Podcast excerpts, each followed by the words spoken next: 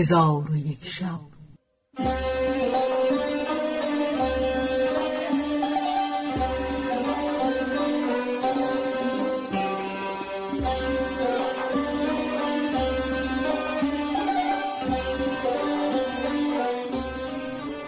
داستانهایی برآمده از ژرفای تاریخ و تمدن و فرهنگ مشرق زمین.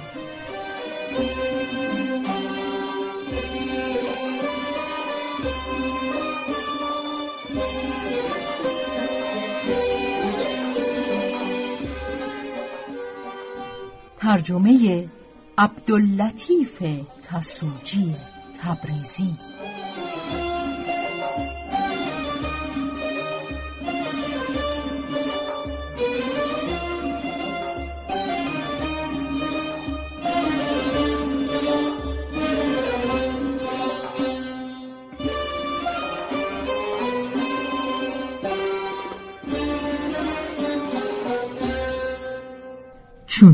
شب یکصد و چهل و یکم برآمد.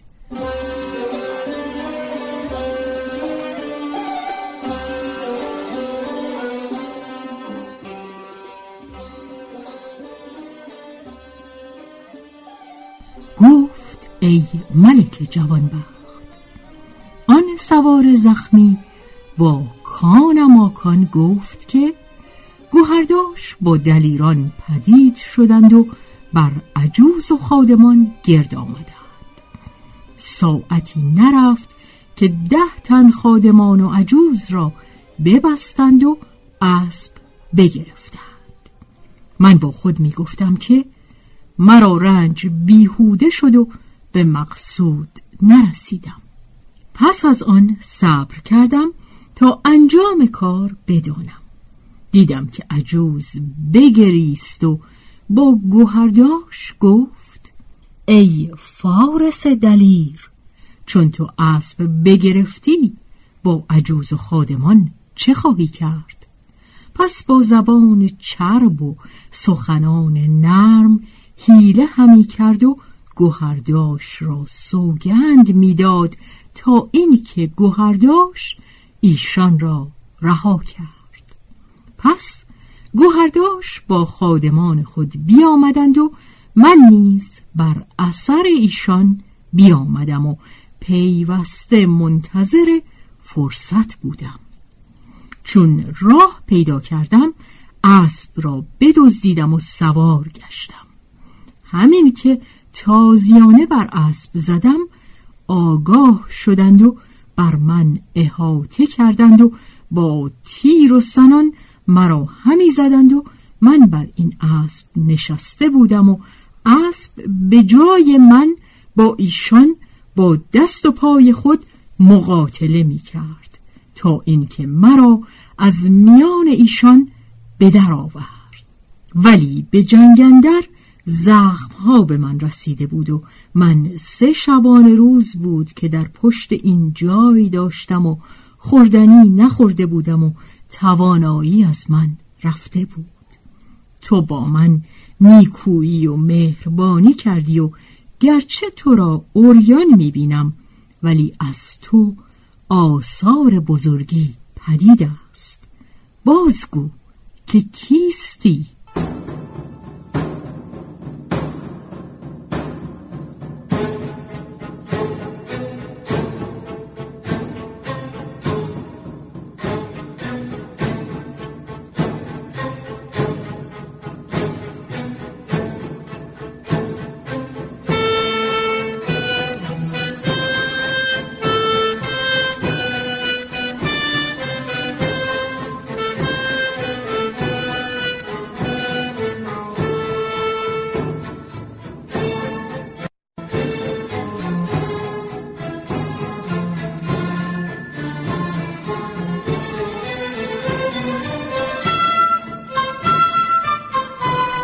کان گفت مرا کان ماکان ابن زو المکان ابن ملک نعمان گویند.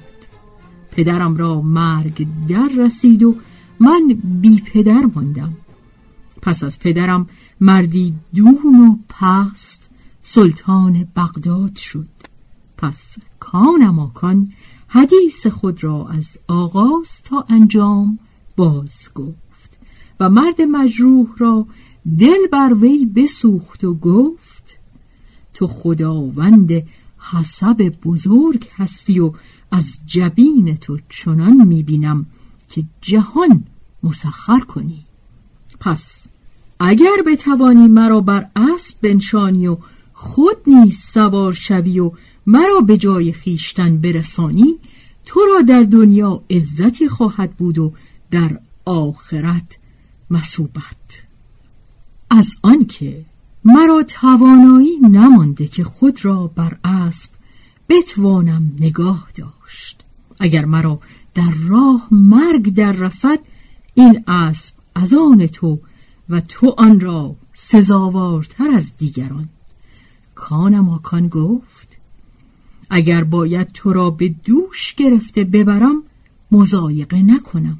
و اگر جان من در دست خود می بود نیمه جان به تو بذل می کردم زیرا که من از خاندان احسان و دادرس درماندگان هستم. پس خواست که او را بر اسب بنشاند. آن مرد مجروح گفت اندکی صبر کن. پس هر دو چشم بر هم نهاد و دستها بگشود و کلمه شهادت بگفت و مرگ را آماده گشته این ابیات بخواند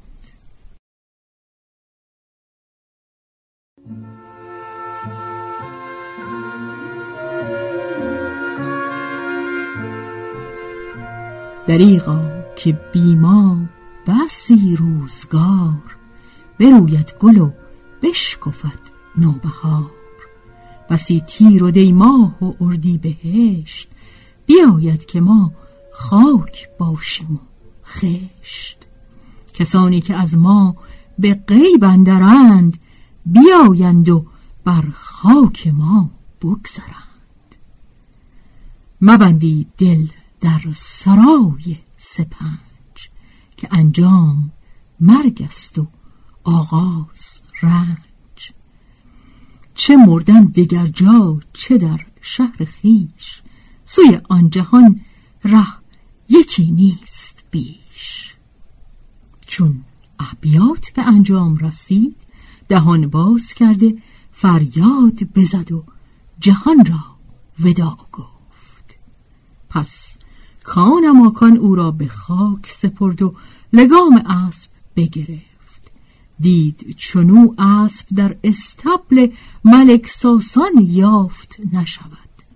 پس از آن قافله بازرگانان برسیدند و کان ماکان را از آنچه در ایام غیبت در میان ملک ساسان و وزیر دندان گذشته بود آگاه کردند و گفتند که وزیر دندان از طاعت ملک ساسان به در رفته و نیمی از سپاه با وزیر دندان هم عهد گشته و سوگند یاد کرده اند که جز کان ماکان ایشان را سلطان نباشد. وزیر دندان از ایشان ایمن گردیده با ایشان به جزایر هند و بربر و بلاد سودان رفته و از آنجاها لشکری چون ستاره های آسمان و ریگ های بیابان فراهم آورده و قصدش این است که به بغداد بازگردد و با خسم خود مقاتله کند و سوگند یاد کرده که تا کان ماکان را به تخت سلطنت ننشاند تیغ در قلاف نکند. و بازرگانان با کان ماکان گفتند که چون ملک ساسان بدانست که بزرگ و کوچک خیره گشته اند محزون و اندوهناک شد و گنج ها گشوده زر و سیم به بزرگان دولت بخش کرد و آرزو همی کرد که کان ماکان به نزد او بازگردد تا با او مهربانی کند و او را امیر لشکر سازد. چون کان ماکان از بازرگانان این حکایت بشنید به همان اسب نشسته به سوی بغداد بشتابید.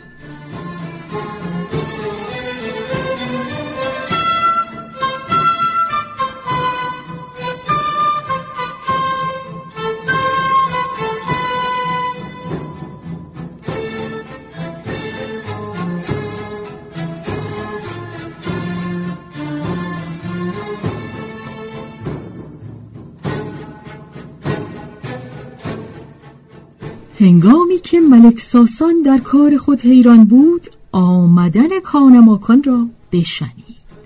تمامت سپاه را با بزرگان بغداد به استقبال بفرستاد. فرستادگان او را ملاقات کرده پیاده در پیش روی او همی آمدند تا به قصر برسیدند. خاج سرایان مادر کانماکان را بشارت بردند. مادرش بیامد و جبین او را ببوسید و در آغوش بگرفت.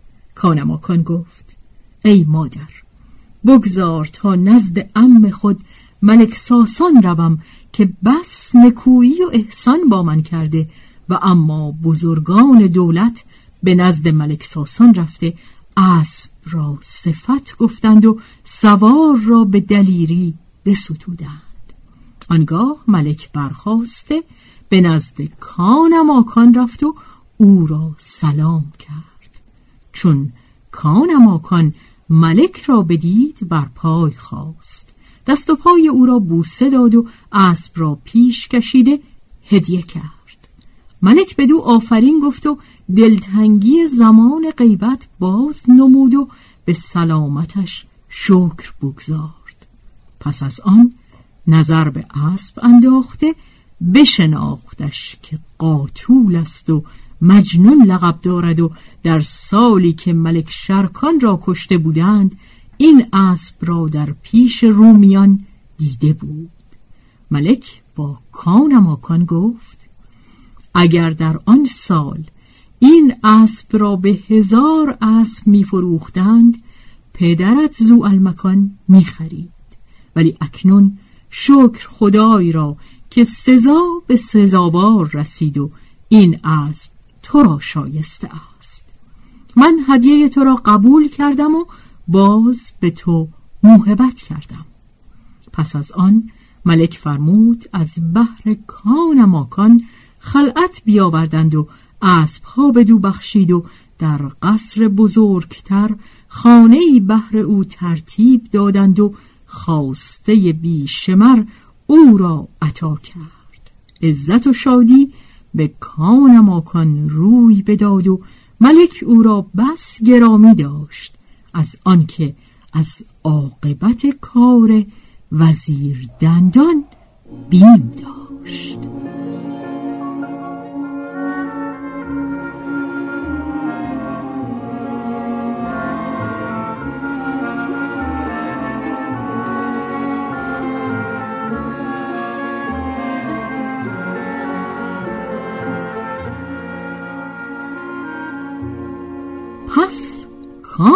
کان را ذلت و خاری برفت و فرحناک شد و به نزد مادر برفت و از حال دختر امش باز پرسید.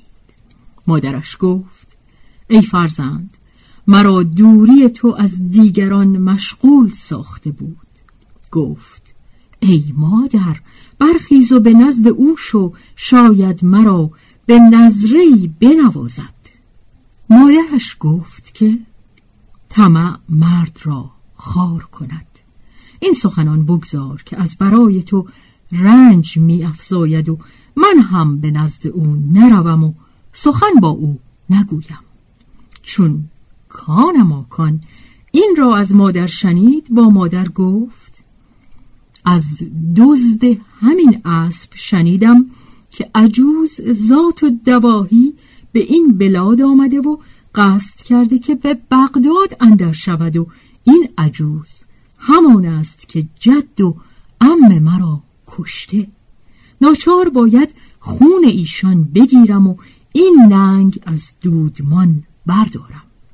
پس مادر بگذاشت و به نزد عجوز محتال سعدان نام رفت و از حال خیش بدو شکایت کرد و حکایت فکان باز گفت و از عجوز تمنا کرد که به نزد فکان رود و او را با کانماکان مهربان کند.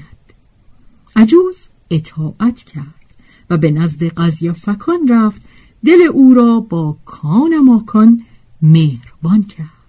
پس از آن بازگشته گفت که فکان تو را سلام رسانیده و گفت که نیمه شب خواهم آمد. چون قصه به دینجا رسید بامداد شد و شهرزاد لب از داستان فرو